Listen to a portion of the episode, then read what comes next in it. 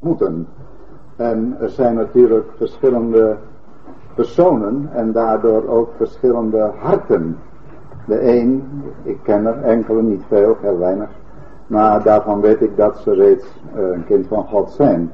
Er zijn misschien ook twijfelaars. We hebben in ons gebed zelfs aan iemand gedacht die helemaal nog niet gekomen is. Maar de wens is van ons allen dat de Heer ons allemaal, zoals we hier zijn, ieder persoonlijk een rijke zegen geeft. We kunnen dat elkaar niet geven, maar we mogen het van Hem verwachten, van de werking van Zijn geest.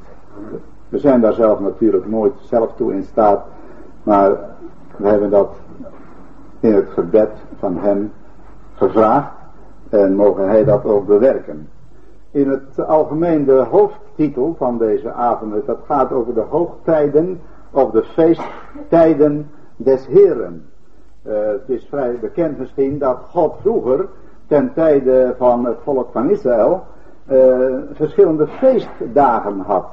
En dat waren er eigenlijk zeven. En die vinden we allemaal in Leviticus 23, in het derde boek van de Bijbel, hoofdstuk 23.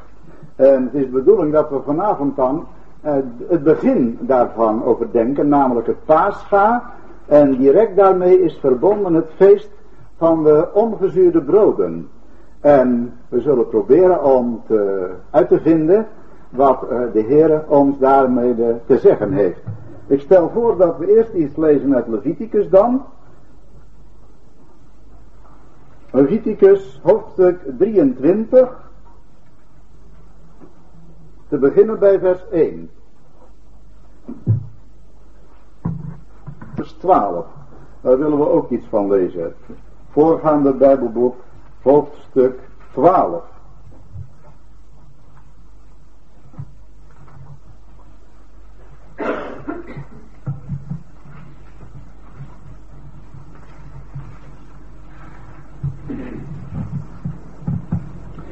De Heer in u had, vers 1, de Heer in u had tot Mozes en Aaron in Egypteland gesproken, zeggende, Dezezelfde maand zal u lieden het hoofd der maanden, en dat bloed zal u lieden tot een teken zijn aan de huizen, waarin gij zijt. Wanneer ik het bloed zie, zal ik u lieden voorbij gaan. En er zal geen plaag onder uw lieden ten verderven zijn, wanneer ik Egypteland zal slaan. Dan tenslotte nog iets uit het Nieuwe Testament. En wel een paar versen alleen uit de brief aan Korinthe. 1 Korinthe 5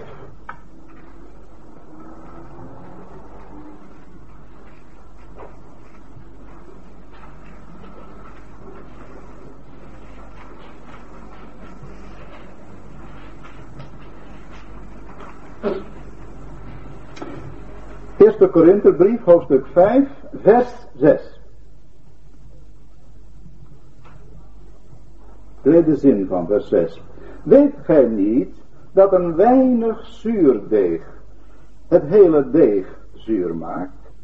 Zuivert het oude zuurdeeg uit, opdat gij een vers deeg mocht zijn, gij zijt immers ongezuurd, want ook ons Pascha, Christus is geslacht.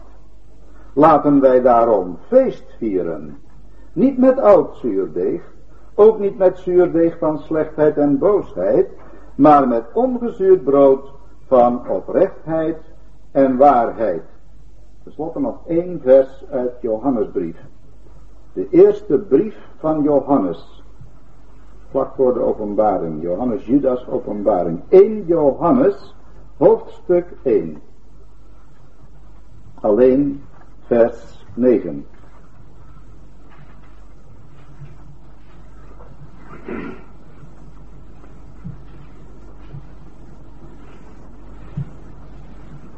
In Johannes 1 vers 9. Als wij onze zonden beleiden, Hij is getrouw en rechtvaardig om ons de zonden te vergeven en ons te reinigen van alle ongerechtigheid.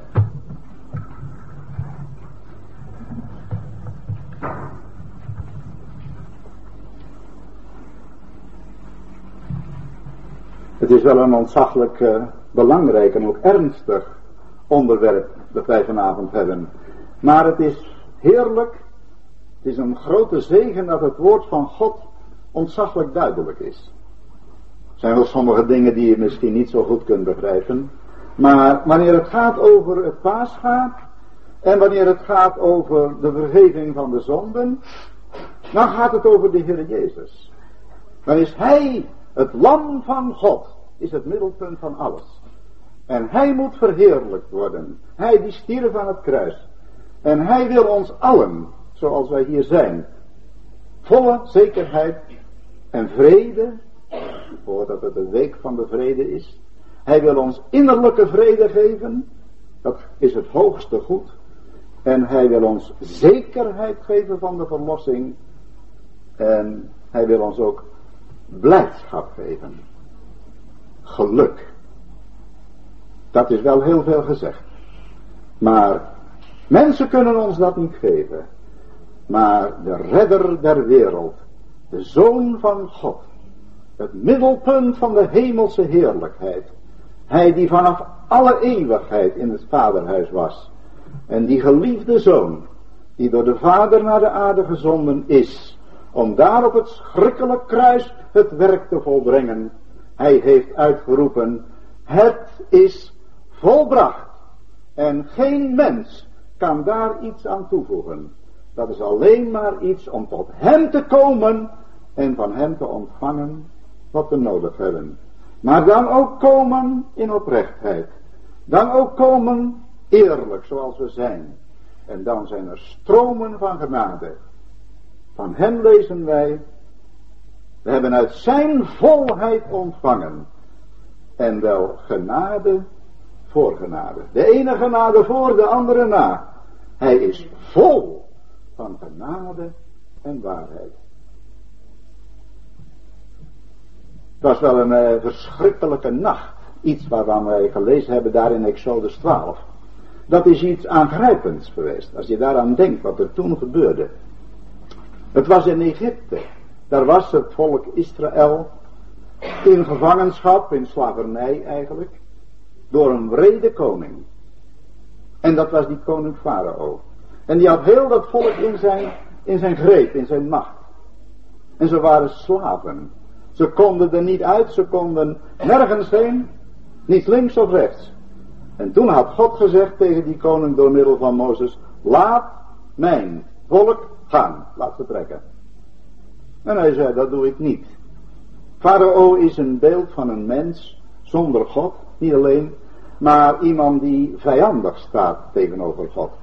We kunnen nog een stap verder gaan. Als je zo alles leest wat er over Farao staat in het Oude en in het Nieuwe Testament. En wat het kenmerk, de karaktertrek van het land Egypte is. Dan kun je zeggen, Egypte is een beeld van de wereld waar de mens is die nog niet bekeerd is. En Farao is een beeld van de duivel. Die de mensen in zijn klauwen heeft en die ze wil voeren naar het verderf. In de slavernij van de zonde in zijn macht. En God wil, zoals hij toen het volk Israël wilde bevrijden en willen wegbrengen uit Egypte, zo wil God nu een mens brengen uit de wereld, uit de zondige wereld waarin hij zich bevindt, naar het land der belofte, naar het land Canaan. Vrij, gelukkig. En dat zien we in dat beeld voorgesteld. Israël was daar in slavernij. En zo is eigenlijk ieder mens die nog niet bekeerd is in de greep van de duivel. Ook al ben je christelijk. Als je nog niet bekeerd bent, zoals in het gebed gesproken gevraagd is als we nog niet wedergeboren zijn. Dat is eigenlijk hetzelfde wedergeboren, dat is iets wat God doet. En bekering is wat wij moeten doen. Keren, wenden tot God. Dat zijn twee dingen, maar dat gaat gelijkertijd. Als wij ons buigen met zondebeleidenis, erkentenis, beleiden van schuld, dan werkt God in ons een nieuw leven door de macht en de kracht van de Heilige Geest. En dat is de wedergeboorte. Ja, vrienden, dat zijn weer onderwerpen helemaal op zichzelf, daar willen we nu niet verder bij stilstaan. zou natuurlijk de moeite zijn om een avond te spreken over Johannes 3 en andere gedeelten die over de wedergeboorte spreken. Maar ik haal dit nu maar terloops aan omdat het zojuist in mijn gedachten komt. Wij we het hebben over de mens die een zondaar is in de macht van Egypte, in de macht van Farao. Maar het was een verschrikkelijke nacht. God had gezegd, laat mijn volk gaan. En Farao zei, wie is God? Ik doe het niet. En toen heeft God die tien plagen gezonden, weet u wel? Misschien wel eens meer van gehoord. Die tien plagen, de ene was al erger dan de andere. En op het laatst, nu zijn we in hoofdstuk 12, wat we gelezen hebben uit Exodus. Dan zijn we bij de tiende of laatste plaag die God had gezonden. En hij had niets geholpen en toen zei God, en nu sluit. Nu gaat van elke, elke gezin, elke familie, zal nu de oudste zoon moeten sterven. Dat is een verschrikkelijk oordeel geweest. Een gericht dat over Egypte gekomen is. Een beeld van het eindgericht dat over de mens komt die God niet kent. Maar God is, is er ook in het gebed aangedacht, heilig, rechtvaardig. Hij kan de zonde niet zien. Hij is te rein van ogen dan dat hij de zonde kan zien zelfs. Dus God moet oordelen als er zondaars zijn. Maar God is wel licht en hij is heilig en rechtvaardig, maar hij is ook liefde. God is liefde.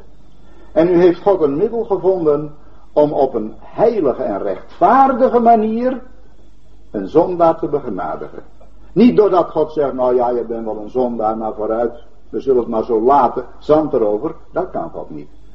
Dat zal net zijn als een rechter die een moordenaar laat weggaan. Dat kan niet. Als er werkelijk zonden gedaan zijn, dan moet gestraft worden of de schuld moet door een ander betaald worden. Dat is de gedachte van God. En nu had God gezegd tegen Farao, laat ze gaan, ik doe het niet. En dan wordt nu van elk huisgezin, wordt de oudste zoon door de verderfengel, die s'nachts om twaalf uur voorbij gaat, op hetzelfde ogenblik zal de oudste zoon sterven in ieder huis. Of het nou bij de koning is, of bij een arme bedelaar. De oudste zoon sterft precies middernacht. En dat hoorde eigenlijk ook zo te zijn bij het volk van Israël. Het volk van Israël was wel het volk van God, maar die waren op zichzelf ook zondaars. Die waren niks beter als die andere mensen. Er is niet één mens die kan zeggen ik ben goed. U niet en ik niet. We zijn door en door slecht eigenlijk. Als je eerlijk wordt voor God. Dan is je daden, je woorden, maar zelfs je gedachtenleven deugt niet. Dus je bent eigenlijk verloren, zwart. Op weg naar de hel. Zoals ieder mens. Maar nu komt de genade van God. En die zei tegen het volk van Israël, en dat hebben we nu gelezen. En ieder van u, per gezin, iedere huisvader, die zal nemen een lam. En dat lam dat moet op de tienden van tiende van deze maand genomen worden moet vier dagen apart gezet worden, bewaard worden als het ware, en op de veertiende van deze maand moet het geslacht worden. Daar hebben we nog iets moois bij gelezen. We hebben gelezen, daar begint het eigenlijk mee, Exodus 12. Deze maand zal u de eerste van de maanden des jaars zijn. Eigenaardig, die, die maand, Abib, dat was de zevende maand. Die zat precies midden in het jaar. Net als bij ons op 1 juli. En wat zei God toen? Nu gaan we een hele nieuwe tijdrekening maken. Nu is het de eerste maand. Dat wordt nu op het ogenblik 1 januari. Toen is de tijdrekening die God met zijn volk nam, helemaal opnieuw begonnen. En wat heeft dat te betekenen, beste vrienden? Dat betekent dat als een mens de Heer Jezus leert kennen, in aanraking komt met de genade, de liefde van God, hij wordt gered, dan begint zijn leven opnieuw. We zijn ik heb eens jaren geleden in een samenkomst uh, na afloop iemand de hand gegeven en die was niet zo jong meer. Goedenavond, hoe is het met u? Goed, dank u. Ik zei, nou, u bent ook zo jong niet meer. Ik ben drie jaar oud, zei hij. Ik zei, ja, nu maakt u zeker een grapje. Hij zei, ik ben 73 jaar. Maar op mijn zeventigste jaar ben ik bekeerd. En toen is mijn leven eigenlijk pas begonnen. Al die tijd voor die tijd was weg, verloren, was niks. Ik was een zondaar. Ik was een vijand van God eigenlijk. Maar nu op mijn zeventigste jaar heb ik de Heer Jezus leren kennen. Ik ben in het geloof met mijn zonde en schuld tot God gegaan. En op grond van het werk van de Heer Jezus, op het kruis volbracht, weet ik nu en heb ik de zekerheid, mijn zonden zijn vergeven. En nu ben ik drie jaar oud, nog maar jong hè. Hoe oud bent u? Mag ik dat even vragen? Ja, u begrijpt u wat ik ermee bedoel? Hoe oud u bent? Ik denk dat hier wel mensen zijn die zeggen kunnen, oh ik al 20 of 30 jaar. Ik persoonlijk ben al, ja, laat ik het zo zeggen, 7 en, uh, niet schrikken, 57 jaar. Op mijn veertiende jaar heb ik de Heer Jezus persoonlijk leren kennen als mijn persoonlijke heiland. Maar ik vraag het ook aan u. Hoe oud bent u? 79 jaar. Zo lang al gered? Die is nog een heel stukje ouder. Die is al 79 jaar een kind van God. Ik weet van iemand die werd op zijn 87ste jaar pas bekeerd. En toen was hij pas een baby. Maar nou met u. Is hier iemand die kan zeggen, ja ik toen. En toen, ik tien jaar geleden. Ik vorige week. Zou dat kunnen? Ja, dat kan best. Mocht het zo wezen. Als er iemand is hier. Die nog niet kan zeggen dat hij het nieuwe leven heeft ontvangen. God wil het u vanavond geven. Ik sprak eens iemand in die zei, ja, maar dat gaat zomaar niet. Dat gaat ook zomaar niet. Dat gaat heel moeilijk. Maar het gaat niet zo dat wij er iets voor moeten doen. Wij kunnen niets doen om genade te ontvangen, om gered te worden. Het is volbracht. De Heer Jezus, die heeft geleden aan het kruis. En dat, dat gaat vanavond over het lam. We hebben daarvan gelezen. Ieder van u zal een lam nemen. En ik kan me zo voorstellen, als die vader dan tegen die jongen zei, kijk eens hier, we gaan even naar de kudde en dat lam dat halen we eruit. Moet vier dagen apart staan. Vader, waar is dat voor? Dat is voor jou, mijn jongen. Over vier dagen, op de veertiende, dan komt de engel voorbij, precies nachts om twaalf uur. En dan moet jij sterven. Jij bent ook een zondaar. Ja, vader, ik ben zo dikwijls ongehoorzaam geweest. En ik heb aan lelijke dingen gedaan, hè, die zijn vader misschien niet eens wist. Maar God wist het. Hij was een zondaar. Maar nu nam die vader dat lam. En dan zei die vader op die veertiende dag, hou jij dat schaaltje maar vast. Ik kan me zo voorstellen dat het zo gegaan is. En dan moest dat lam, dat moest geslacht worden. Moet je niet aan denken.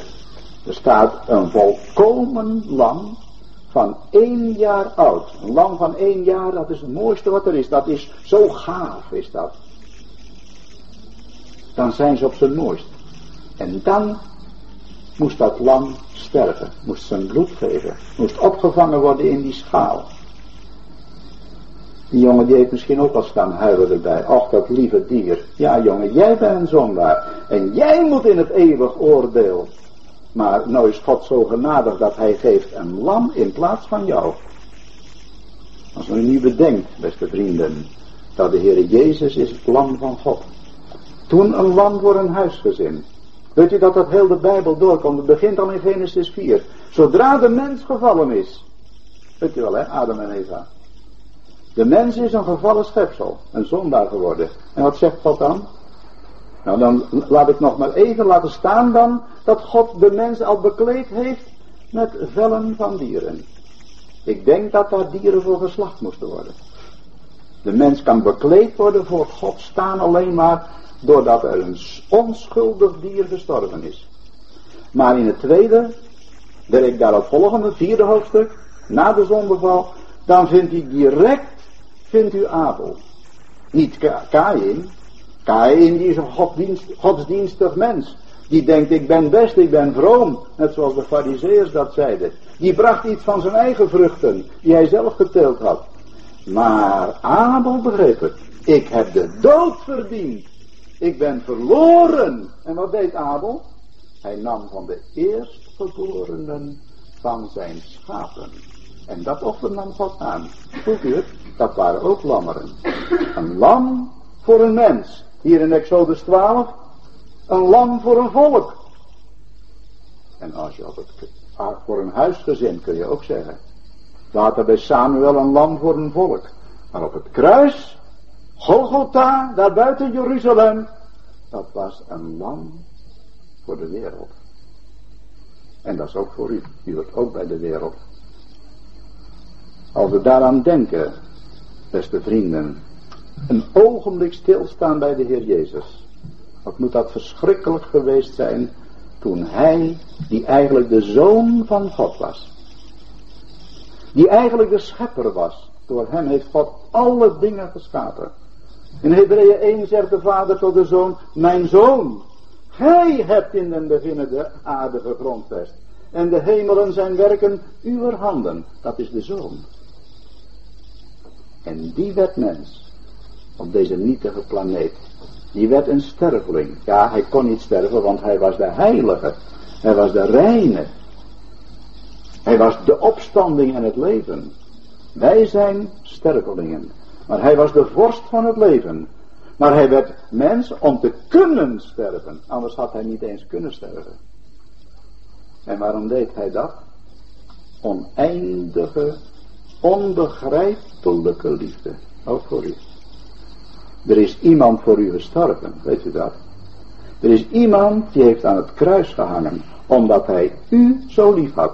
Hij wist alles, hij was de alwetende, hij is de hartenkenner. Alle harten van de mensen liggen voor hem bloot, openbaar.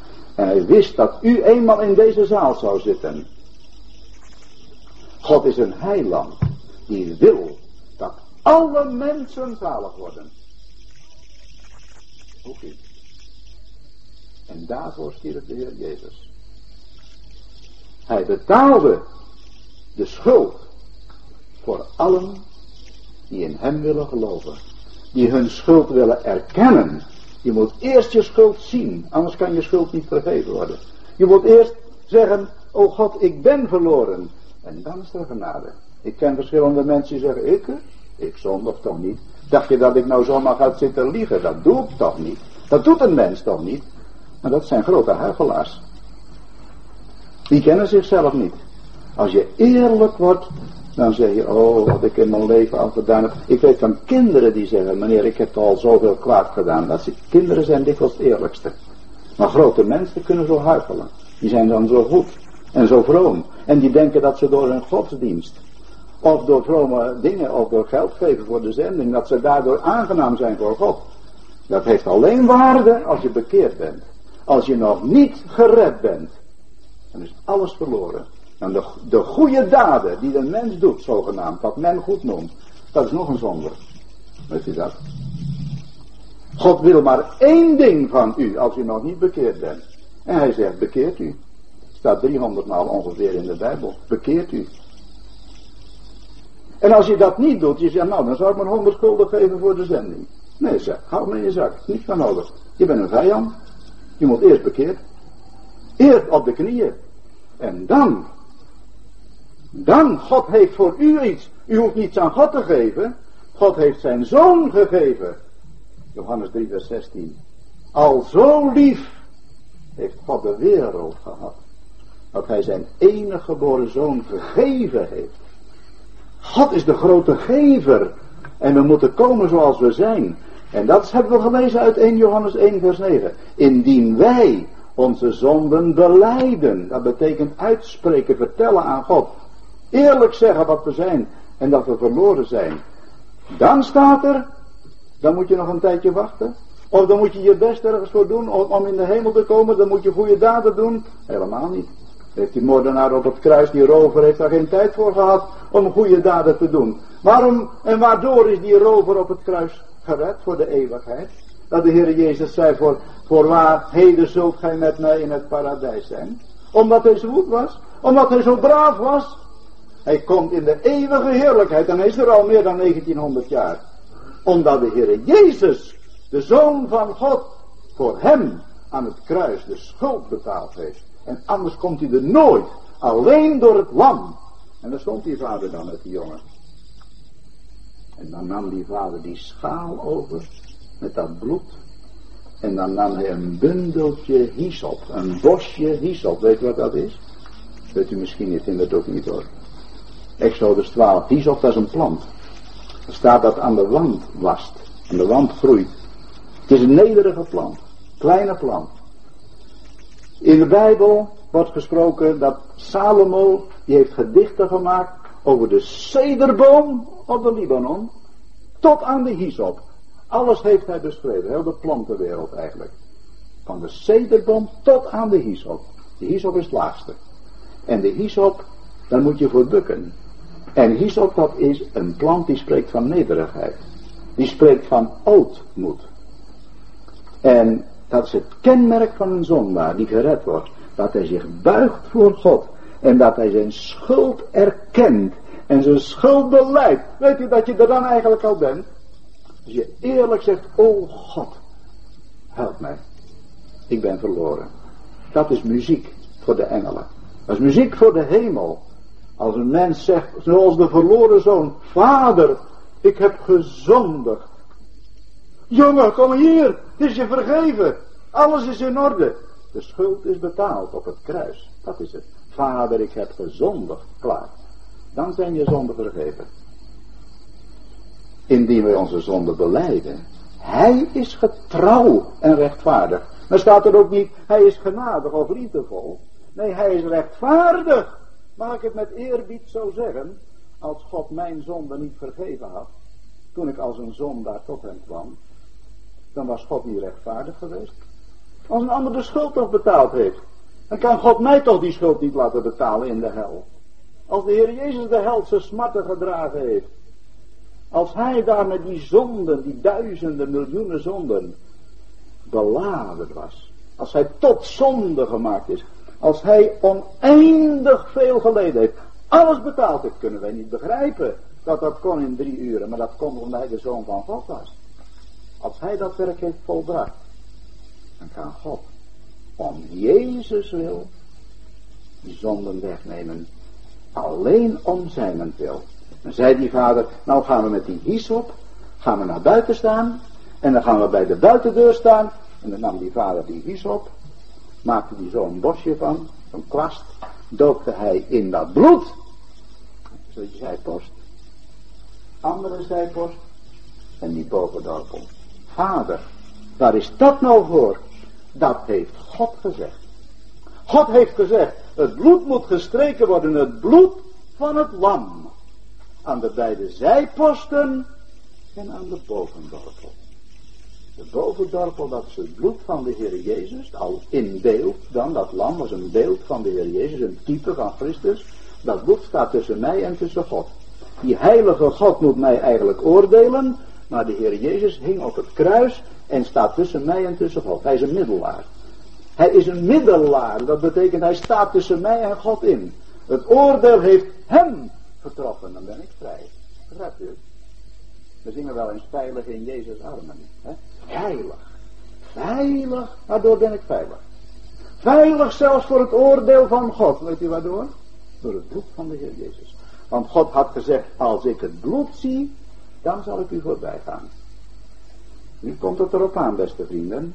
Geloven wij dat God de waarheid spreekt? Is er hier iemand die voelt, ik heb dat ook nodig? Is er hier iemand die voelt, ik heb dat ook nodig, de Heer Jezus? Is hier iemand die voelt, ik zou het ook graag willen hebben? Is hier iemand die zegt, ik zou ook graag gelukkig willen zijn, een kind van God? Ik zou graag ook die zekerheid willen hebben. God zei toen tegen die mensen in Israël, van Israël, in Egypte, als ik het bloed zie, dan ga ik voorbij. Dan gaat het oordeel voorbij. Het woord pascha betekent eigenlijk voorbijgang. Ik heb eens gehoord van een Hebreeuws kenner dat hij eigenlijk zei het gaat eigenlijk voorbijgaan door het hoogtepunt heen, culminatiepunt. Als de nood op het hoogst is, dan gaat het oordeel van God voorbij omdat het lam geslacht is. Welk een heiland, welk een liefde van God Welke persoon is de Heer Jezus, dat hij dat werk heeft kunnen volbrengen, waardoor ontelbare scharen, miljoenen, eenmaal verlost zullen zijn. Wat zullen ze dan doen? Zullen we dan zeggen, oh wat heb ik een mooie bekering gehad?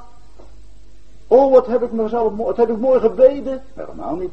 Het lam dat geslacht is, hij is waardig te ontvangen de dank en de lof en de eer en de aanbidding tot in alle eeuwigheid. Het gaat om de Heer Jezus, de Zoon van God, de redder der wereld. Hem moet u zien. Ziet u hem aan het kruis? Durft u te zeggen, dank u Heer Jezus? Durft u dat?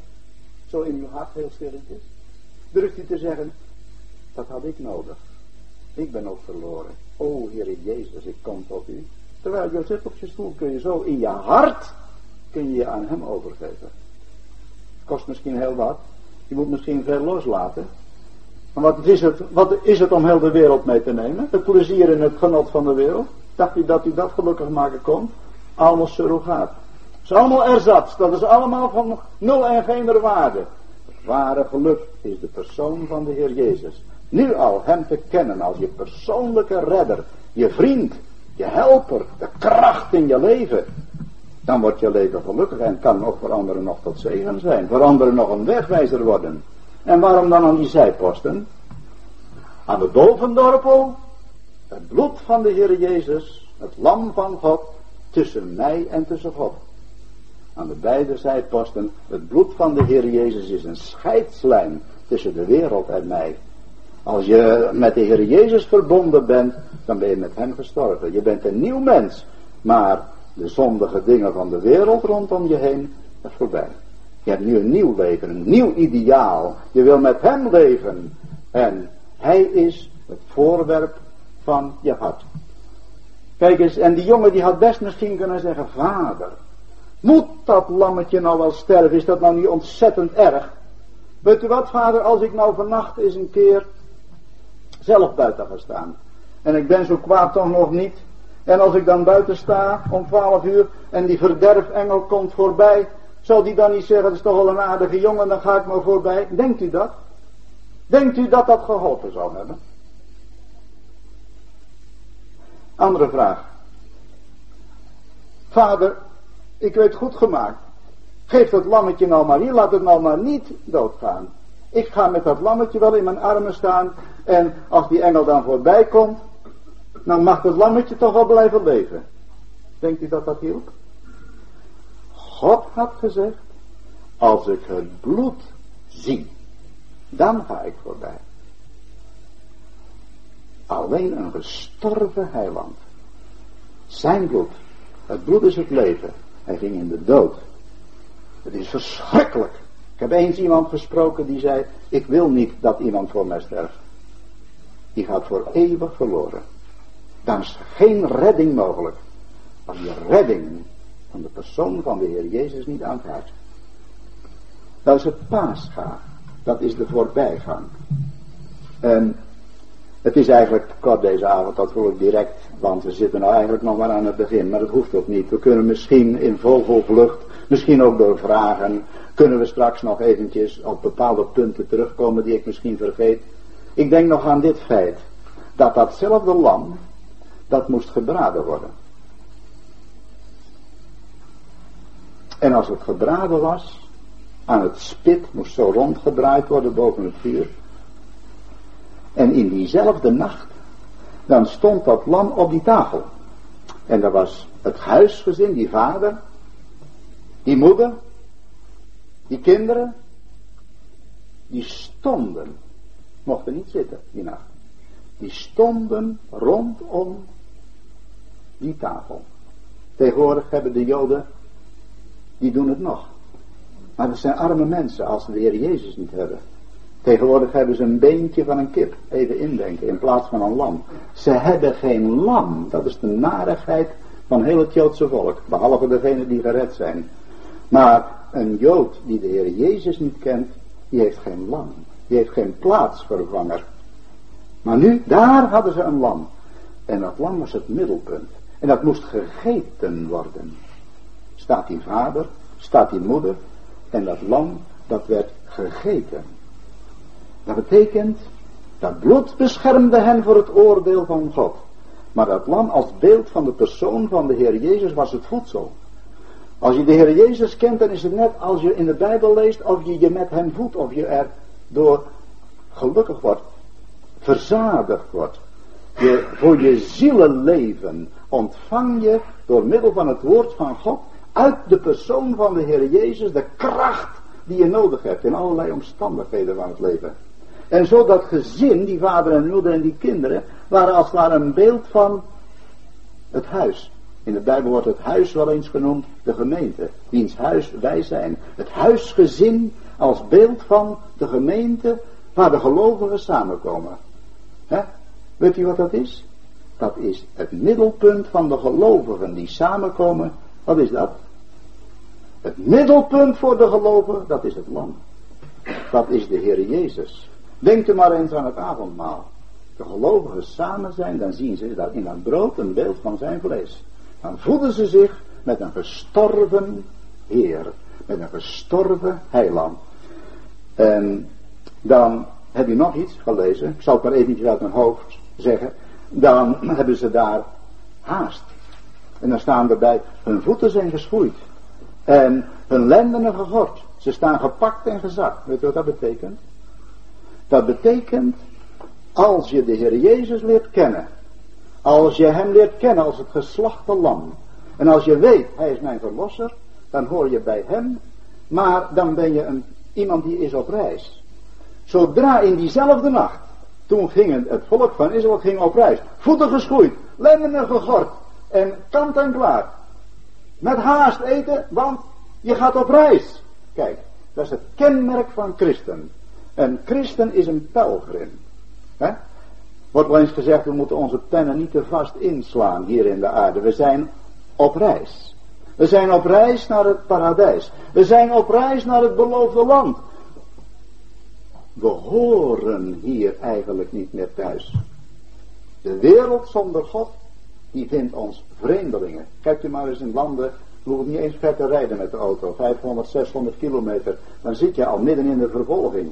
Dan ben je iemand die hier niet meer thuis hoort en die op reis is, je een werk zo goed mogelijk doet, en die werkelijk een man is of een vrouw van de daad en die leeft naar Gods wil en gedachten, maar zijn doel is gericht naar de hemel. Ik ben een pelgrim en ik ben op reis naar het hemels vaderland. Dat vinden we in dat beeld van dat gegord zijn, schoenen aan de voeten en met haast eten. En dan tenslotte, voordat we nog een pauze gaan houden. Even deze gedachte. We doen net alsof we in die nacht erbij zijn en we gaan eens even zo'n huis binnen. Het is heel laat, het is bijna middernacht half twaalf misschien. We komen binnen en we zeggen goedenavond. En onze groep wordt beantwoord. We zien die vader staan en die moeder. Oh, dat is de oudste zoon. Die grootste jongen, is de oudste. Kun je zo zien. Komen er kleinere kinderen. We kijken eens even naar die oudste zoon, want we weten wat er gaande is. We weten wat God gezegd heeft. We kijken eens naar die jongen en we zeggen, hoe gaat het? Slecht. Scheelt eraan. Ik ben zo bang. Oh, ben je bang? Ja. Zeker voor die verderfengel. Ik ben een zondaar. En God is heilig. En u komt vannacht de verderfengel voorbij, de verderver. En ik ben zo bang dat ik zal sterven vannacht. Ik heb het wel verdiend, het oordeel van God. Dan zeggen we tegen hem, ja, daar heb je gelijk in. Maar God heeft toch iets gezegd over een lam? Ja, ja, dat wel. Wat heeft God dan gezegd? Nou, vader moest een lam nemen en hij moest het slachten. Anders niets? Ja. Hij moest het bloed doen aan de zijposten en aan de bovendorpel van de buitendeur. Heeft je vader dat gedaan? Ja, dat wel. Nou, en wat heeft God gezegd? Ja, als ik het bloed zie zal ik voorbij gaan. Maar waarom ben je dan zo bang? Ja, ik weet het, ik ben toch bang. Bent u zo? Bent u zo? Dat u wel met uw zonden tot God gegaan bent? Hebt u gevraagd, o Heere God, wilt u mijn zonde vergeven, wilt u mij redden? En twijfelt u toch nog? Ja, dan ben je net als die jongen. Vind u dat erg verstandig? God had gezegd, als ik het bloed zie, ga ik voorbij. En hij zegt, ik weet het niet, ik twijfel er nog maar aan hoor. Ik twijfel eigenlijk of het waar is wat God zegt. Voelt u hoe duidelijk Gods woord is? Nu gaan we de volgende gezin binnen. Volgende huis. Kijken hoe het daar gesteld is. Weer een vader, het lam op tafel. Kinderen, oudste zoon. Goeiedag. Hé, hey, ben jij de oudste zoon? Ja, meneer. En waarom kijk jij zo gelukkig? Ben jij niet bang? Bang? Meneer zou bang zijn, waarom? Weet je dan niet dat vanaf de verderfengel voorbij gaat? Ja, dat weet ik zeer zeker. Ben jij dan geen zondaar? Ik ben een grote zondaar. Maar God heeft gezegd, als ik het bloed zie, zal ik voorbij gaan. En ik geloof dat het waar is wat God zegt. Het lam is geslacht. En ik geloof dat het waar is dat God, als hij de Heer Jezus ziet, die spreek ik in onze taal, als hij de Heer Jezus ziet op het kruis, dat dat voldoende is. Daardoor ben ik gered. Dan zou ik willen vragen, even een vraag stellen. Even goed nadenken. Wie van die twee jongens was nu het veiligste?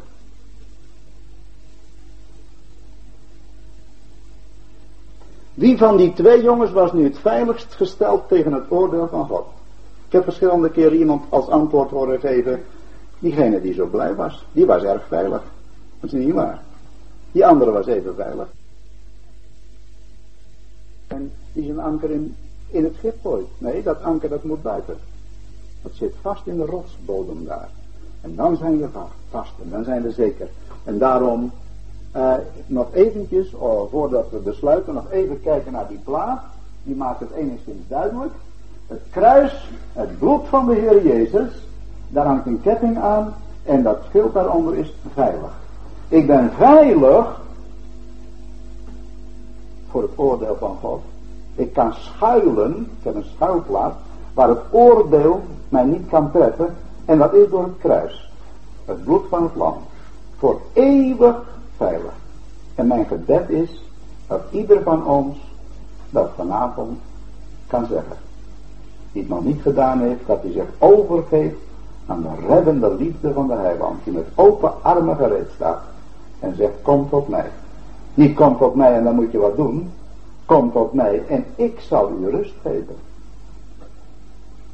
Hangt alles van hem af. En dan komt het tweede. Er zijn sommige mensen die hebben het eerste wel.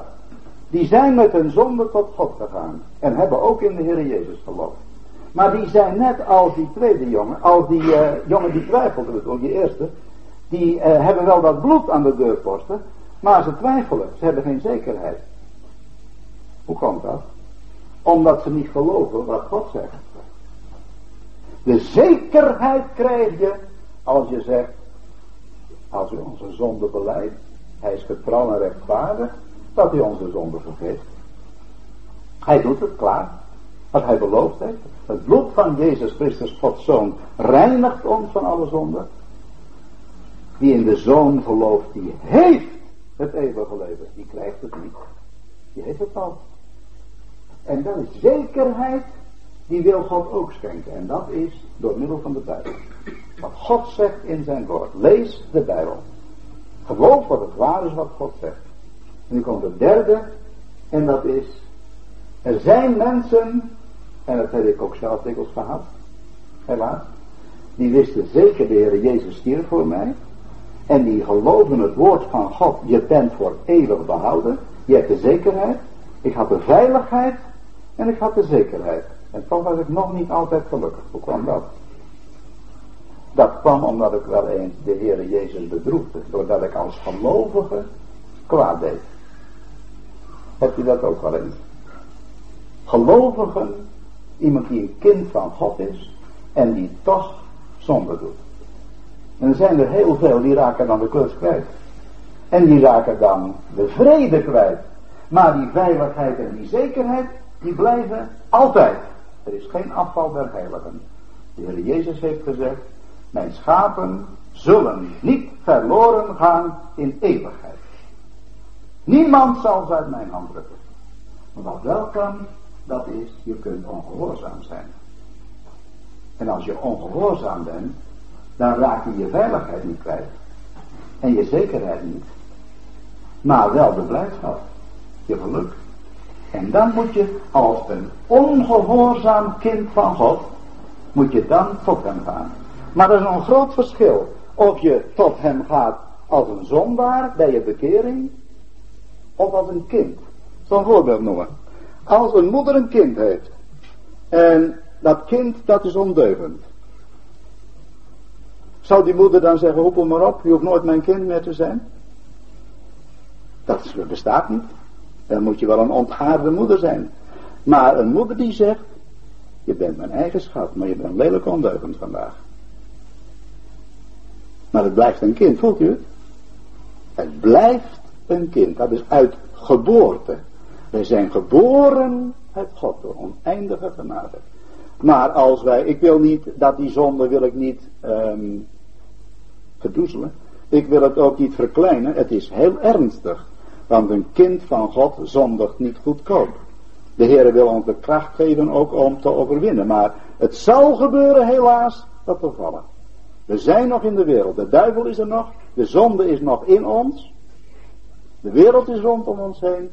Maar als we gezondigd hebben, dan zal de Heer Jezus werken door zijn heilige geest dat we op de knieën komen. Direct beleiden. Beleiden, erkennen, bekennen. En dan, hij vergeeft. Dat geldt ook diezelfde tekst uit 1 Johannes 1 vers 9. Geldt ook voor gelovigen. Indien wij onze zonden beleiden. Hij is getrouw en rechtvaardig. Dat hij ons de zonde vergeeft en ons reinigt. Van alle ongerechtigheid. En rechtvaardig dat hij ons de zonde vergeeft en ons reinigt. Van alle ongerechtigheid. En dan komt dat geluk weer. Dan kunnen we die verloren vrede. Kijk, dat geluk, die blijdschap kunnen we kwijtraken. Door zonden. Maar dan beleiden, eerlijk uitspreken. En dan, de Heere Jezus is dan onze voorspraak bij de Vader. Indien iemand gezondigd heeft, en Johannes 2, vers 1.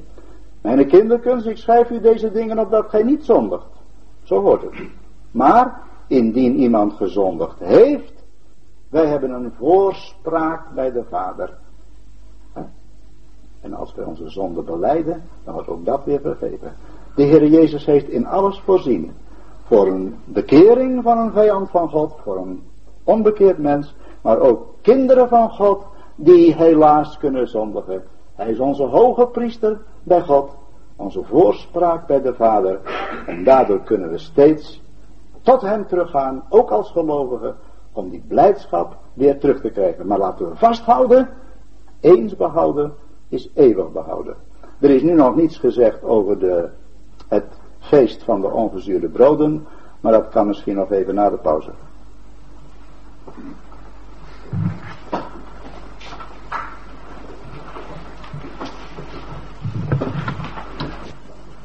Ik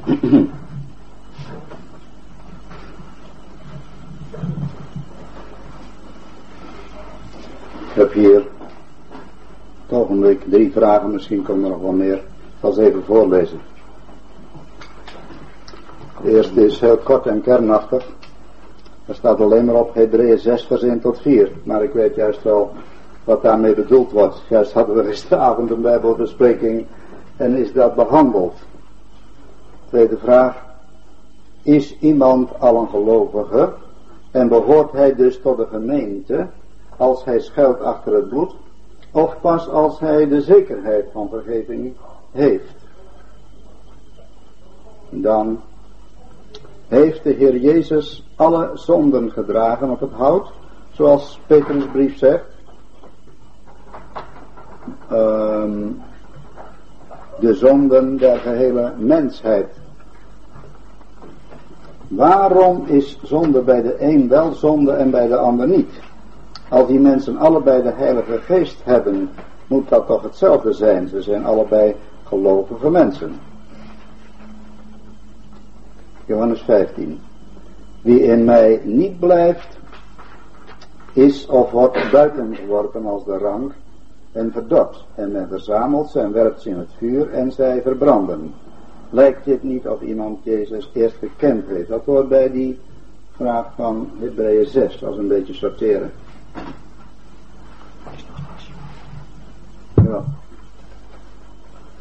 Ik begrijp uh, uit uw betoog niet duidelijk het verschil tussen bekering, wedergeboorte, verzoening en nieuwe schepping.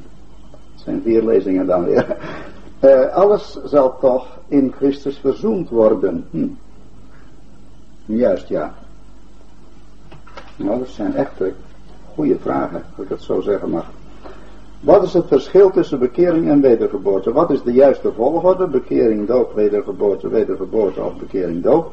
Wat bedoelt de Heer met 1 Johannes 3 vers 3 in verband met het niet kunnen zien? En dan Johannes 3 vers 5. Oh nee, niet 1 Johannes 3. Johannes 3 gaat over dat geval, dat gedeelte. Uh, vers 5 in verband met het niet kunnen ingaan. Ja, ja, klein verschil, maar een toch een aanmerkelijk verschil. Als gelovigen zo eenvoudig, geloven zo eenvoudig is, waarom is het dan zo moeilijk voor sommige mensen de Heer als verlosser aan te nemen? Nou ja, misschien niet uh, verkeerd om hier juist mee aan te vangen. Ik geloof dat het zo is dus, het is even daar straks al gezegd. Het is denk ik niet moeilijk om gered te worden, maar het is zo dat als je, vooral als je groter bent, daarom gaat het voor een kind ook makkelijker. Jonge mensen. De meeste mensen die bekeerd worden, worden voor hun twintigste jaar bekeerd. Maar als je ouder wordt, moet je loslaten.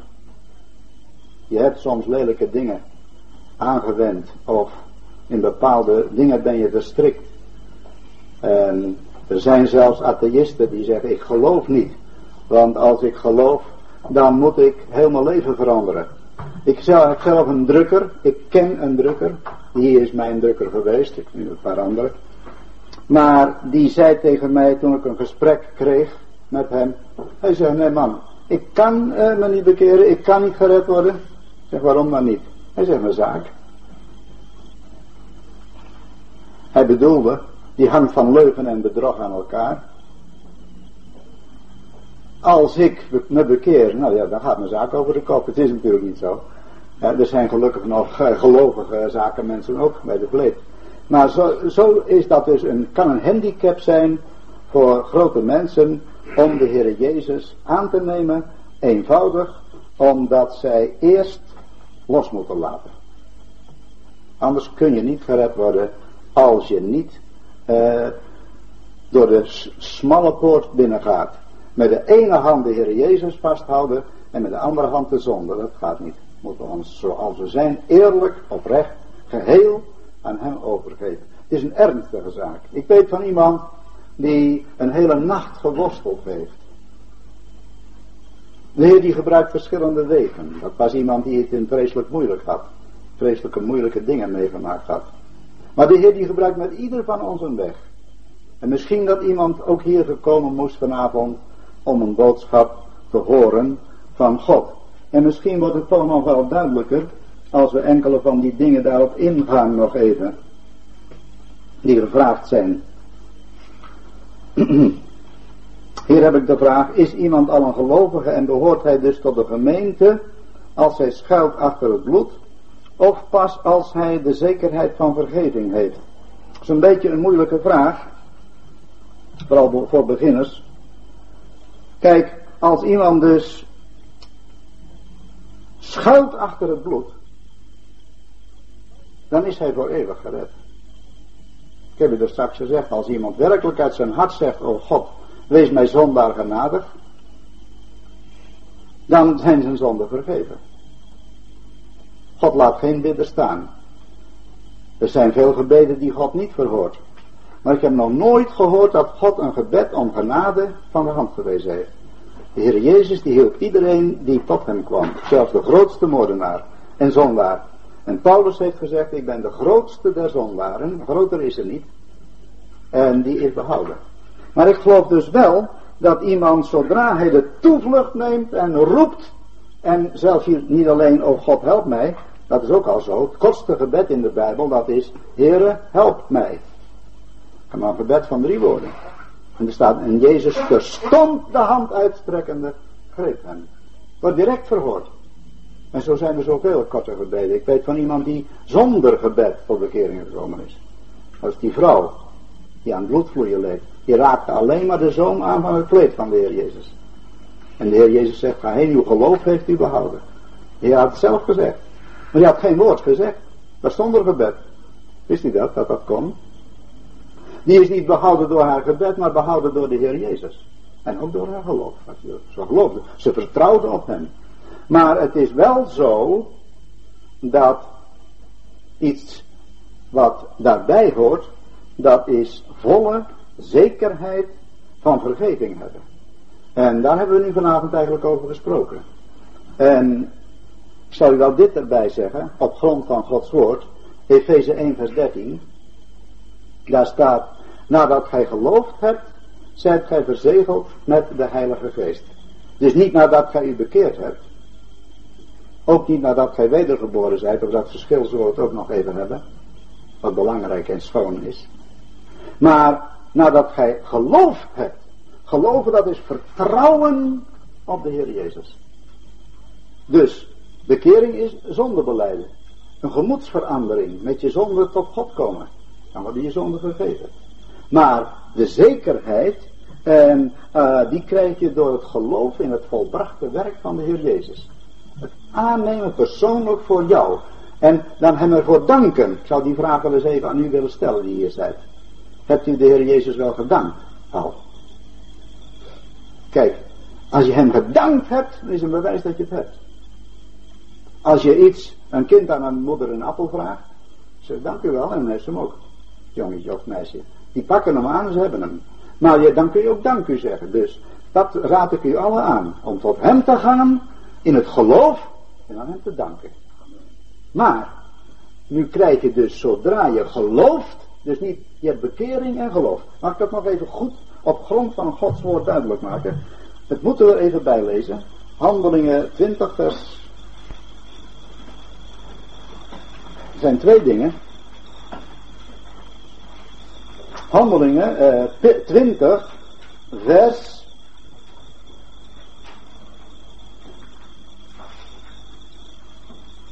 21. Staat ook in handelingen 26. Daar spreekt Paulus tot de oudsten van Efeze, de ouderlingen. En dan zegt hij aan het eind van vers 20, om u te verkondigen en te leren in het openbaar en in de huizen, betuigende zowel aan Joden als Grieken, en nu komt het, twee dingen, zich te bekeren tot God en te geloven in onze Heer Jezus Christus. Dat is het woord van God. Daar heeft Paulus heel zijn leven voor geleefd. Dat zijn de twee dingen die hij gepredikt heeft. Overnacht, s'nachts en overdag. In het openbaar en in de huizen. Nu staat hij achter zijn leven. Hij zal nu binnenkort gevangen genomen worden in Jeruzalem. Maar dat is mijn leven. Ik heb gepredikt de bekering tot God. En het geloof in de Heer Jezus Christus. Bekering, omkeer, boetedoening, gemoedsverandering, omkeer tot God Net zoals die verloren zoon. Dat had die verloren zoon al gedaan toen hij in het vreemde land zat. Toen had hij zich bekeerd. Ik zal opstaan en naar mijn vader gaan. ik zal zeggen dat en dat. Maar die zekerheid kreeg hij pas toen hij in die armen van die vader hing. En dat is zodra je de Heer Jezus ziet als voor jou geslacht op het kruis. Dat bloed van het lam voor jou aanvaardt. Dank je, Heer. Ik geloof dat het waar is wat u zegt. Want u zult voorbij gaan aan mij. Het oordeel treft mij niet. Want de Heer Jezus stierf voor mijn schuld aan het kruis. Dat geloof in de Heer Jezus. En dan komt de Heilige Geest. Dan komt de Heilige Geest in u wonen. Efeze 1 vers 13. Nadat gij geloofd hebt, hebt gij de Heilige Geest de belofte ontvangen. Ziet u? Dat heeft niet te maken met dopen met de Heilige Geest. Ik geloof dat dat een verkeerde gedachte is. Dat is wel in de Bijbel, maar dat is gebeurd op de Pinksterdag. Dan zijn de gelovigen gedoopt tot één lichaam door de Heilige Geest. Maar wat nu gebeurt, dat is verzegeld worden met de Heilige Geest. Dat is Efeze 1 vers 13. Nou, dat gij geloofd hebt, hebt gij de Heilige Geest ontvangen. En ik denk dat we daardoor ook tot de gemeente behoren. Ik denk als iemand dus wel met zijn zonde tot God gegaan is, dan is hij net als een oud-testamentische gelovige. Die zijn ook met hun zonde tot God gegaan, maar die hadden die zekerheid niet. Omdat toen de Heer Jezus nog niet gestorven was. We waren wel gelovigen, maar dat was maar zo-zo. In het Oude Testament vind je dat zeer sporadisch, dat iemand de zekerheid heeft. Het is eigenlijk veelal hopen en bidden, omdat het werk nog niet volbracht was. Een vooruitzien op hetgene wat komen zal. Maar nu is het zo dat wij de Heilige Geest inwonend hebben als wij geloven in de Heer Jezus. Dan staat er, is uw lichaam niet een tempel van de Heilige Geest? Dat is bijna niet te zeggen, maar het is Gods woord. Het is de waarheid. God, de Heilige Geest, woont in iedere gelovige. En daardoor krijg je die zekerheid. Op hetzelfde ogenblik dat je gelooft in de Heer Jezus, ontvang je de gave van de Heilige Geest. En die getuigt van de heerlijkheid, de algenoegzaamheid van het werk van de Heer Jezus. Onbegrijpelijke genade dat God met verloren zondaren zoiets doet. Eerst gaf hij zijn zoon aan het kruis. En nu geeft hij de Heilige Geest. Kan God nog meer geven? Maar ik geloof dat God iemand daardoor dus tot, zoals er in 1 Korinthe 12 vers 13 staat, wij zijn door één geest tot één lichaam gedoopt. Ik denk dat men dus door de ontvangst, het ontvangen van de Heilige Geest, daardoor tot het lichaam van Christus gevoegd wordt. Nu deze belangrijke vraag. Wat is het verschil tussen bekering en wedergeboorte? Ik heb het er straks al gezegd. Op grond van het woord van God, we zouden alle plaatsen moeten lezen. Uh, bijvoorbeeld heel Johannes 3, vers 1 tot 16. En we zouden ook Titus 3 moeten lezen. 1 Petrus 1, denk ik. Daar wordt gesproken over de wedergeboorte. En op andere plaatsen. Maar in het Oude Testament was het al bekend. De Heer Jezus zegt, zijt gij een leraar van Israël en weet gij deze dingen niet? In het Oude Testament was iedereen die met zijn schuld en zonde tot God kwam, wedergeboren. Hij had ook het leven uit God. Hij had ook vergeving van zonden ontvangen. Ik geloof, om het kort samen te vatten, het moet vanavond, om het kort samen te vatten wat ik er straks gezegd heb. God roept ons op tot bekering. God zegt, bekeert u tot mij.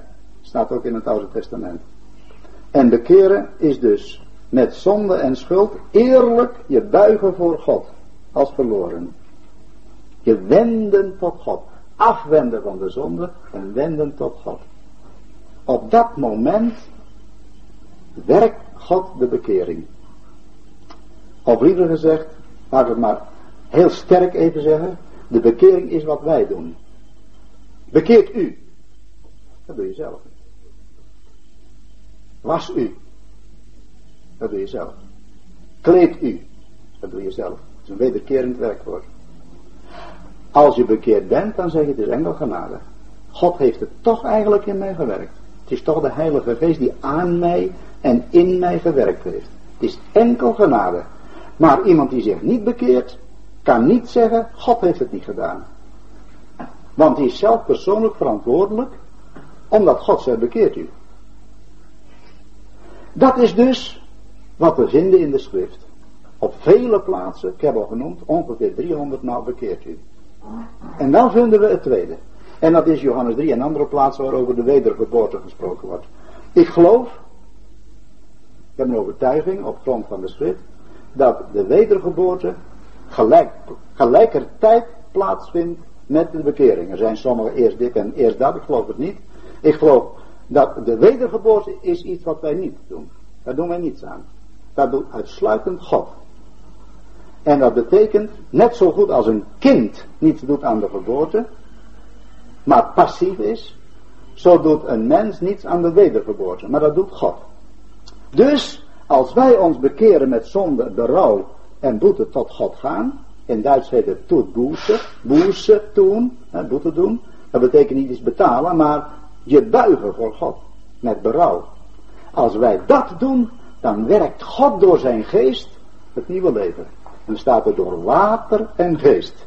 Een mens wordt wedergeboren, zegt de Heer Jezus, door water en geest. En dat heeft niets met de doop te maken. Maar dat betekent, water staat in Efeze 5 vers 26. Dat de Heer Jezus heeft zijn bruid gereinigd door de wassing met water door het woord. En de Heer Jezus zegt in Johannes 15 vers 3. Gij lieve zijt reeds rein om het woord dat ik tot u gesproken heb. En het woord van God oefent een reinigende invloed uit op de ziel. En dat wordt in Johannes 13 genoemd door de Heer Jezus. De, dat wordt in Titus 3 genoemd het bad der wedergeboorte. Hebt u het weer. De bad der wedergeboorte. Het bad in verbinding met het water. Maar dat wordt door de Heer Jezus in Johannes 13 genoemd. Iemand die gebaat heeft hoeft alleen maar de voeten te wassen. Moet u even goed opletten. Dat is gebaat hebben, dat is het bad der wedergeboorte. Dat is de reiniging van de ziel. Dat vindt plaats door het woord van God als wij tot bekering komen. Maar dat is dan de wedergeboorte. Dat is, dan zegt de Heer Jezus, wie gebaat is, geheel gewassen is, hoeft niet meer geheel gewassen te worden. Peter zegt, Heer, ook de handen en het hoofd. Nou, stop. Jij bent bekeerd. Jij bent nog gered. Je bent wedergeboren, je bent gebaat. Dan hoef je alleen nog maar de voeten te wassen. Dat is dat derde. Dat derde. Als we ongehoorzaam zijn, dan moeten onze voeten gewassen worden. Maar dat, dat der wedergeboorte vindt plaats bij de wedergeboorte. Dat is geheel gebaat, geheel gewassen. En dat is dus de wedergeboorte met water en geest. Water is het woord van God. De werking van het woord van God in onze ziel, die reinigt, ook tot boete brengt. Maar tevens de heilige geest die wederbarend werkt. Dus het werk, al het werk wat op aarde gebeurt, ook vanavond. Alles wat goed is vanavond, dat is van de Heilige Geest. Het werk van God op aarde. Dat werkt de Heilige Geest en die stelt altijd de Heer Jezus in het middelpunt. Als je een preek hebt, of een toespraak, of een bijbelbespreking zoals vanavond, dan kan het alleen maar goed zijn als de Heilige Geest werkt. Als we daarom gevraagd hebben, wij wegvallen, die bulten vergeet helemaal. En dat u de Heer Jezus ziet.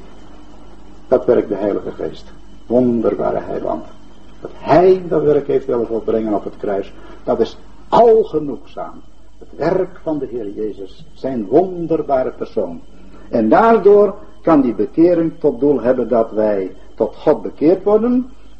En dan ook de wedergeboorte ontvangen. Hier staat bekering streepje doop. Dus die doop, dat is niet zo. De doop is heel goed. Ik geloof dat de doop dus moet plaatsvinden na bekering en wedergeboorte. Dus bekering, wat ik doe, door Gods genade. Wedergeboorte, wat God op hetzelfde ogenblik doet. Dan is zo iemand wedergeboren.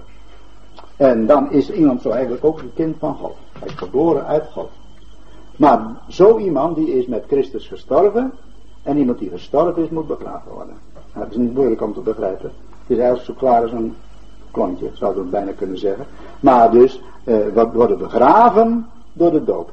He? Bekering is sterven. De doop is begraven. Sterven is niet begraven. Dus moet je nooit, namelijk, moet je nooit gelijktijdig zeggen, na elkaar. Weer een onderwerp. Dat is natuurlijk over de doop. Dat kun je wel begrijpen. Nou ja.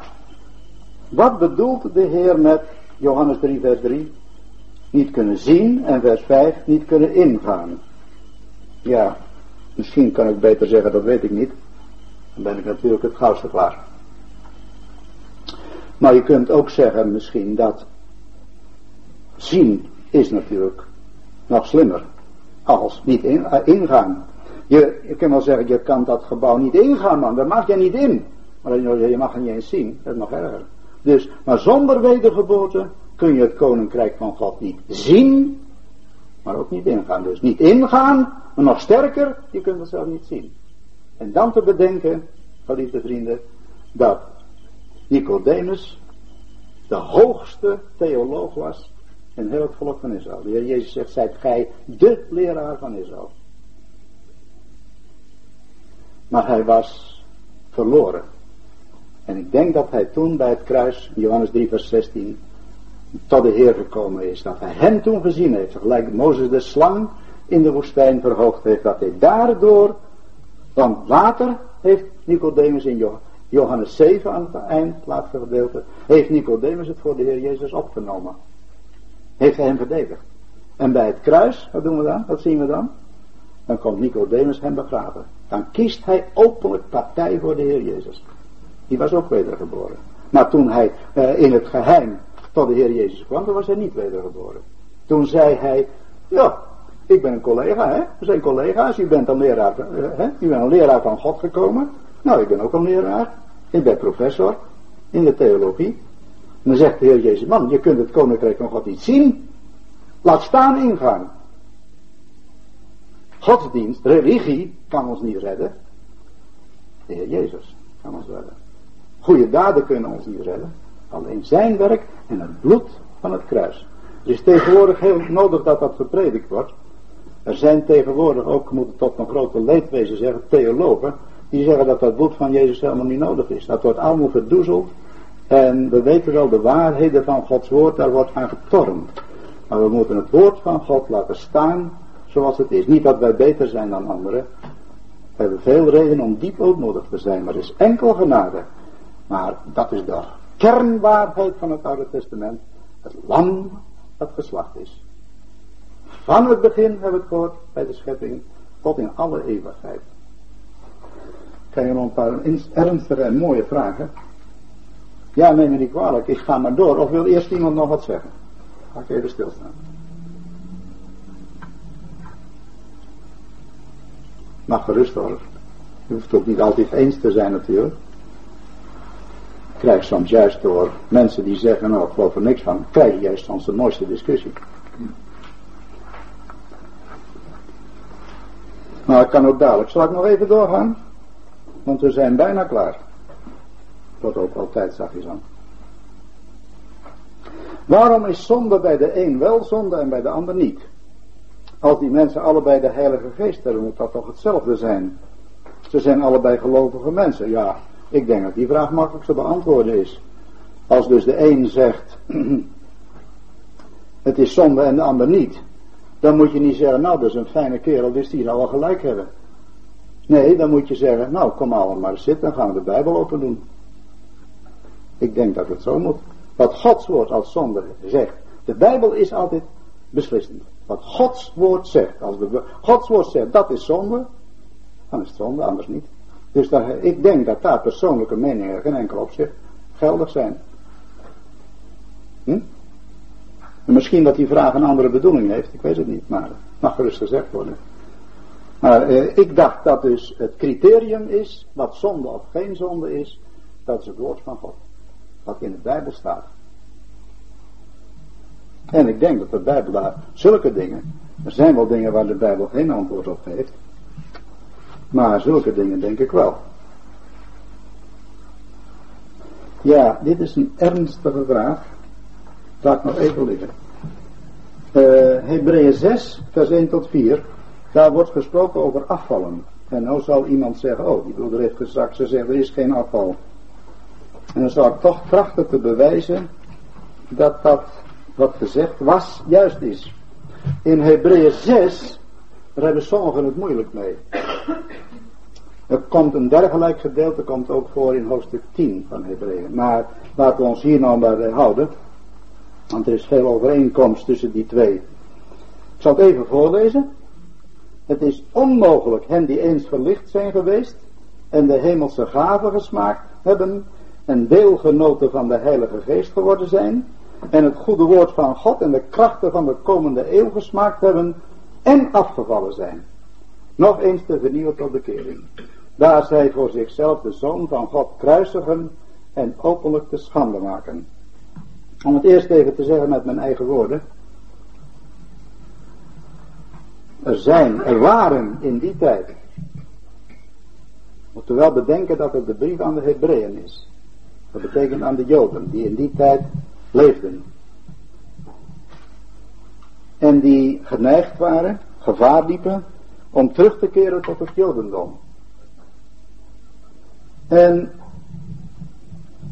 in de tweede plaats wordt deze brief gericht niet aan de gemeente. Als u de brief aan de Efeziërs leest, of Colossen, dan leest u aan de heilige en getrouwe broeders in Christus Jezus. Dat is gericht aan gelovigen. Hier deze brief niet. Deze brief is gericht aan Hebreeën. Aan mensen die samenkwamen in de samenkomsten in die tijd. Jacobus spreekt zelfs nog over de synagoge. Jodenkerk zogenaamd. En er zijn brieven, ook in Korinthe, gedeelten van Korinthe, gedeelten van Korinthe, die zijn gericht tot beleiders. Kom dadelijk tegelijkertijd, houdt hier verband mee die vraag over Johannes 15. Je hebt beleiders die beleiden christen te zijn. Of christelijk te zijn. Dat deed Hitler ook. Die las ook in de Bijbel. Ik ben ook een christ, zei hij. Je hebt mensen die naamchristen zijn, die meelopers zijn. Die naar de kerk gaan, maar die niet bekeerd zijn. En dan moet ik het even heel scherp zeggen. Iemand die christelijk is, je kunt zelfs beleidend zijn. Ik ken ze. Die zeggen, ja, maar ik was niet bekeerd toen ik lidmaat werd. Ik heb het zomaar gedaan omdat mijn ouders het wilden, of ik vond dat het zo hoorde. Ik ben niet bekeerd, ik ben zo onbekeerd als een steen.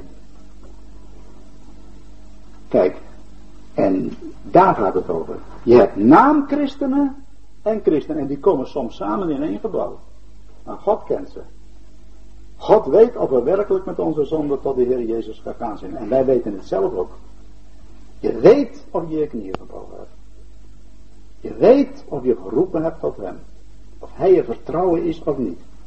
Maar zulke mensen weten dat niet. Die zijn, hebben meegezongen, meegelezen, meegenoten, en afgevallen zijn. Waar zijn ze van afgevallen? Niet van Christus. Die zijn afgevallen van het christendom. Ze hebben meegelopen. Nou, dat is wel leuk, hè? Mooi gezongen, mooi orgel enzovoort. Nou, ik doe maar mee. Hè? Kan nooit kwaad als je een beetje christelijk bent. Maar dan kun je afvallen. Dan kun je de wereld ingaan. Maar erger nog, in die tijd kon je dan teruggaan tot het jodendom. En ik geloof zelf dat iemand die teruggaat tot het jodendom, die Jood geweest is, eerst bij de Heer Jezus gezegd heeft, ik hoor bij hem, en dan teruggaat tot het Joden, die kan zelfs niet meer bekeerd worden. Ook iemand die christelijk is en die overgaat tot, laten we zeggen, tot het Hindoeïsme, of tot het Mohammedanisme. Ik geloof dat dat, dat voor zo iemand geen genade is. Die vertreedt het bloed van de Heer Jezus. Maar goed, nu nog eventjes bewijzen, trachten te bewijzen dat het hier niet gaat om een christen. Want je zult natuurlijk zeggen, nou, je hebt toch maar aardig wat voorgelezen. Het is onmogelijk hen die eens verlicht zijn geweest. Die kunnen afvallen. Ja, maar verlicht zijn. Wij worden vanavond allemaal verlicht hier door die lampen. Maar wil dat zeggen dat het licht in ons is? In Efeze staat, gij zijt licht in de Heer. Gij zijt licht. We zijn een lichtje als we bekeerd zijn. Maar als we niet bekeerd zijn, dan zijn we verlicht. Moet de Bijbel goed lezen. Die waren niet echt bekeerd. Maar het wordt moeilijker. De hemelse gaven gesmaakt hebben. Als de hemelse gaven gesmaakt hebt. Ja. Maar dit is gesmaakt. Ze hebben er van geproefd. Iets wat je smaakt, dat proef je. Het nog niet zeggen dat je het eet moet precies lezen zoals het staat. Ze hebben gezegd, jongens, het is toch wel mooi hè, wat die dominee zegt. Maar ze hebben het niet aangenomen. Ik weet mensen zeggen, die zeggen het in je gezicht, dat was mooi. Maar ze geloven het niet. En dat is de ernstige zaak, die hebben het gesmaakt. Maar nu wordt nog moeilijker. Deelgenoten van de Heilige Geest geworden zijn. Ik heb u daar straks gezegd dat als er een goede samenkomst is, dan werkt de Heilige Geest. En ze hebben daar deel aan gehad dat zij daarvan mede genoten hebben. Ze zijn mede onder die invloed geweest. Maar hier staat ook niet, zoals van gelovigen staat, dat de Heilige Geest in hen woont. Ze hebben er deel iets van meegenoten, iets van meege, meegeproefd. Maar hier staat niet dat zij um, de tempel van de Heilige Geest waren, zoals staat in 1 Korinthe 6, vers 19. Het goede woord van God hebben gesmaakt. Nou ja, kunnen het goede woord van God smaken zonder werkelijk bekeerd te zijn. En de krachten van de komende eeuw, wat is dat? De Heer Jezus zei eenmaal in Matthäus 12, zou niet vergeven worden in deze eeuw, nog in de toekomende. Weer een heel ander onderwerp, dat de gemeente een tussentijdperk is. De gemeente van Christus, die begon op de Pinksterdag en die opgenomen zal worden bij de komst van de Heer Jezus voor de bruid. Dat is een tussentijdperk. Deze eeuw, dat was toen de Heer Jezus leefde, op aarde. Dat was de bedeling van het Oude Testament. Dat hoort, Matthäus en tot en met Johannes, hoort nog bij het Oude Testament. Bij het kruis komt de verandering. Komt het, dan komt de verlossing door Christus. En wanneer is dan de toekomende eeuw? De toekomende eeuw is nadat de gemeente is opgenomen. Want dat is de bedeling voor deze aarde. Dan gaat God zijn lijn met Israël weer aanvangen. Weer voortzetten. Die onderbroken is. Israël. Dat is nog niet verworpen. Nee, dat is wel een tijd terzijde gesteld. In de toekomende eeuw. Dat is die tijdperk die komt na de gemeente. De grote verdrukking enzovoorts. Dan zal God zijn banden met Israël weer aanknopen. En dan zullen die krachten van de toekomende eeuw, die werkten toen al, maar die zullen ook in de toekomende eeuw weer werken. Wat zijn de krachten van de toekomende eeuw? Weet u wat het zo raar is? Waar, mag ik natuurlijk niet zeggen. Maar wat zo moeilijk is, dat we tegenwoordig geen wonderen zien. Hebt u wel eens iemand uit de dood zien opstaan? Ik niet. Ik heb wel bedrog meegemaakt van iemand die zei dat hij, dat hij beter was, maar dat niet zo was. De krachten van de toekomende eeuw, die werkten toen de Heer Jezus op aarde was. Dat is eigenlijk in uiterste instantie is dat absoluut mensen uit de dood opwekken. Dat zal gebeurde toen en ook in de toekomende eeuw. En die krachten hadden ze toen gezien. De apostelen deden het ook. Bewijs dat God werkte. Petrus heeft iemand uit de dood opgewekt en Paulus ook. En dat zijn de krachten eigenlijk van de toekomende eeuw. Van het duizendjarig vrederijk en van de tijd na de gemeente.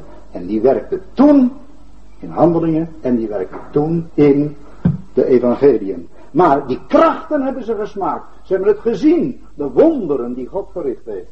Maar daardoor kun je nog afvallen en afgevallen zijn. Nou, dat is dus een bewijs, geloof ik, duidelijk. Van Hebreeën 10 er ook bij kunnen halen. Vanaf vers 21 meen ik ongeveer. Dan kunt u zien dat een, vanaf vers, kunt u, vanaf vers 26 kunt u nog eens thuis nalezen.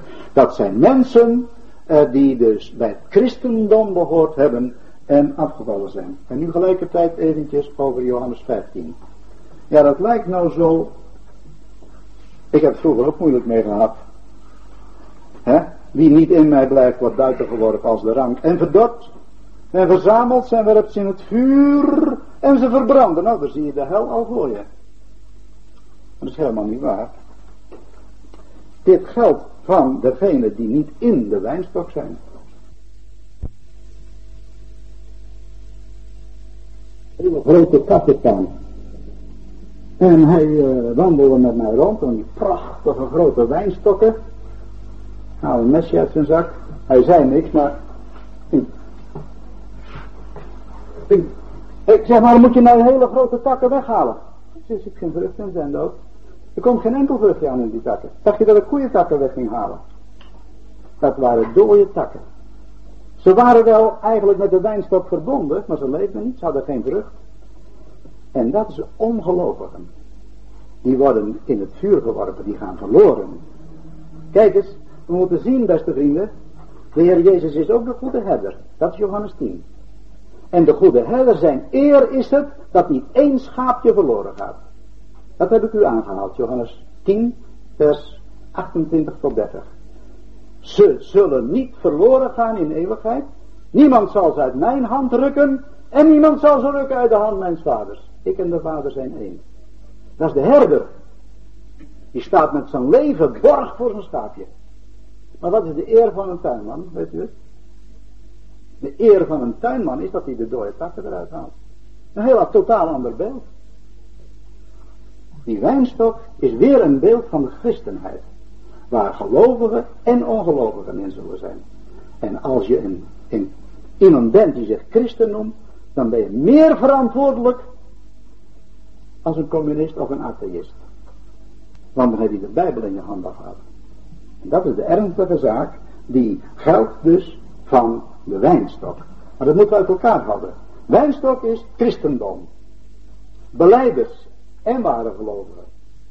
En de Heer zal ze op zijn tijd eruit halen.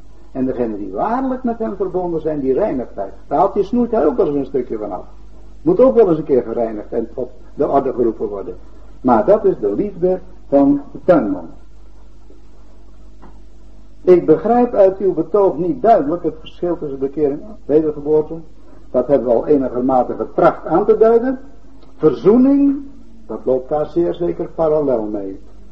Verzoening, dat is 2 Korinthe 5, vers 19.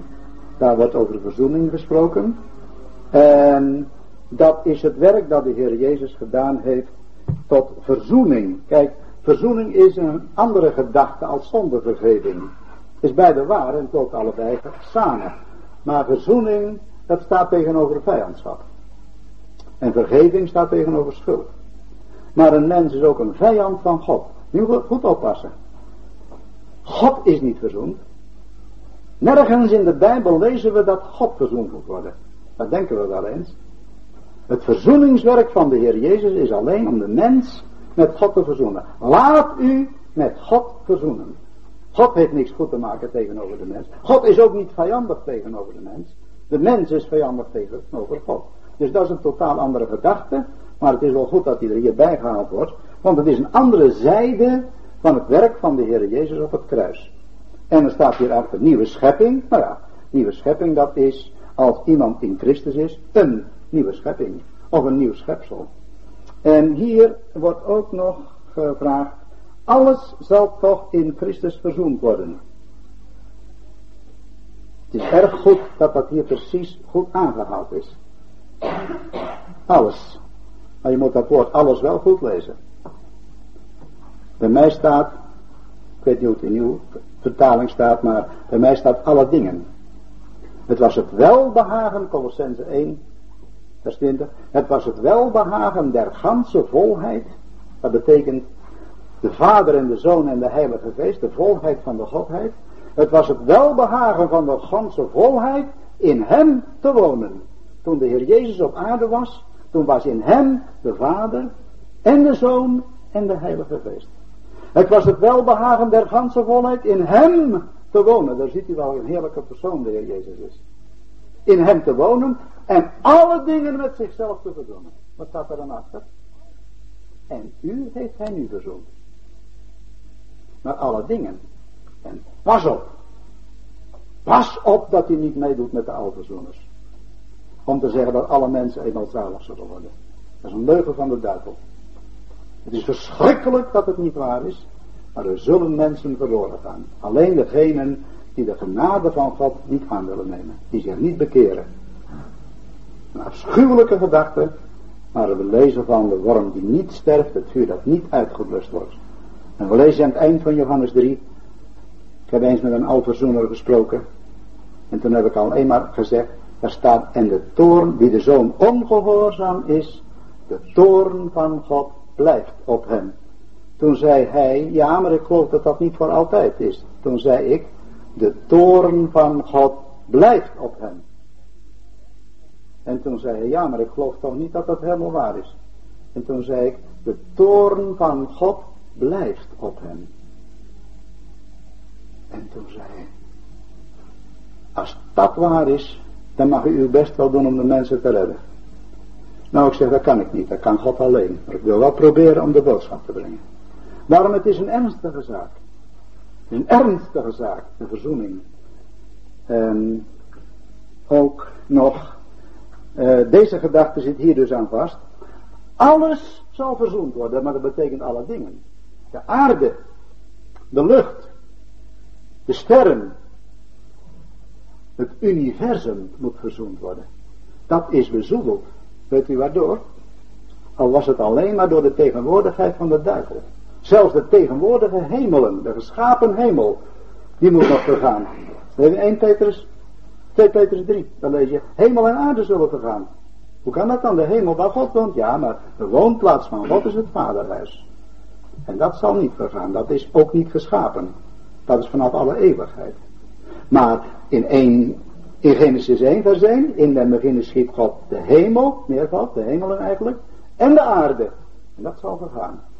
De duivel is notabene bij God in de hemel geweest. Dan spreek ik nog maar niet van de vuile dingen van de, van de televisie en van de radio. Die ook met een razende snelheid door het heelal gonzen. Nietwaar? En dat is dus wat gereinigd moet worden. En daar op grond van het bloed van de Heer Jezus, van het lam, zal eenmaal de nieuwe hemel en de nieuwe aarde geschapen worden. Zal dat heerlijk zijn. Daar is geen zonde, geen ongerechtigheid. Mag ik u nog één antwoord geven op een vraag die niet gesteld is? Wat betekent Johannes 1, vers 29? Zie het lam van God dat de zonde der wereld wegneemt. Wat betekent dat? En nu kom ik gelijkertijd op die vraag of de Heer Jezus dus ook voor um, ongelovigen de zonde gedragen heeft. Wat wordt bedoeld in Johannes 1 vers 29? Mag ik trachten het heel kort tegen u te zeggen. U kunt naderhand over nadenken, u kunt vragen stellen. U kunt morgen bij mij, ik ben met broeder van Buren, poosje nog, vanmorgenochtend in ieder geval. U kunt komen praten. Misschien morgenavond nog wel, ik weet het nog niet hoe we het doen zullen. Iemand die vragen heeft, is welkom. Want het is natuurlijk wel een beetje kort, zal u zeggen. Zie, het lam van God, die de zonde der wereld wegneemt. Zie je wel, de zonden van de wereld zijn weggenomen, zegt men. Staat er niet. Er staat niet de zonden, er staat de zonde. De zonde, dat is, dat de zonde die in de wereld is. Dat is niet de zonden van mensen, maar dat is dat is dat verschrikkelijke dat in de wereld is. De macht van de zonde. En de wereld, dat zijn niet de mensen. De wereld bestaat in het oorspronkelijke de kosmos. Die de zonde van de kosmos wegneemt. Dat heb ik u er straks gezegd. De kosmos. Kosmos betekent schoonheid. Ja, dat, staat, dat is bezoeteld, dat is vuil geworden. Maar er staat er ook nog niet eens. In het oorspronkelijke staat eigenlijk. Zie het lam van God de wegnemer of de wegnemende van de zonde der wereld. Niet de zonden, niet van de mensen. Ja, Als in uh, het eerste brief van Johannes, of ja, tweede hoofdstuk, staat al zonde. Ja, dat komt, goed dat u het zegt. Fijn dat u het zegt, ik zal er even op terugkomen. Ja. Schot in de roos. Uh, het is alleen jammer dat het niet waar is, dat het er niet staat. Maar zal ik u dadelijk even aantonen. Uh, ja, uh, de zonde der wereld. Er staat dus eigenlijk alleen dat Johannes de Doper die zegt, zie dat is die nou. Die is het die de zonde der wereld wegneemt. De wegnemer van de zonde der wereld. Wanneer zal hij dat doen? Dat zal hij doen als de nieuwe hemel en de nieuwe aarde geschapen wordt. Dan wordt de zonde van de kosmos weggenomen.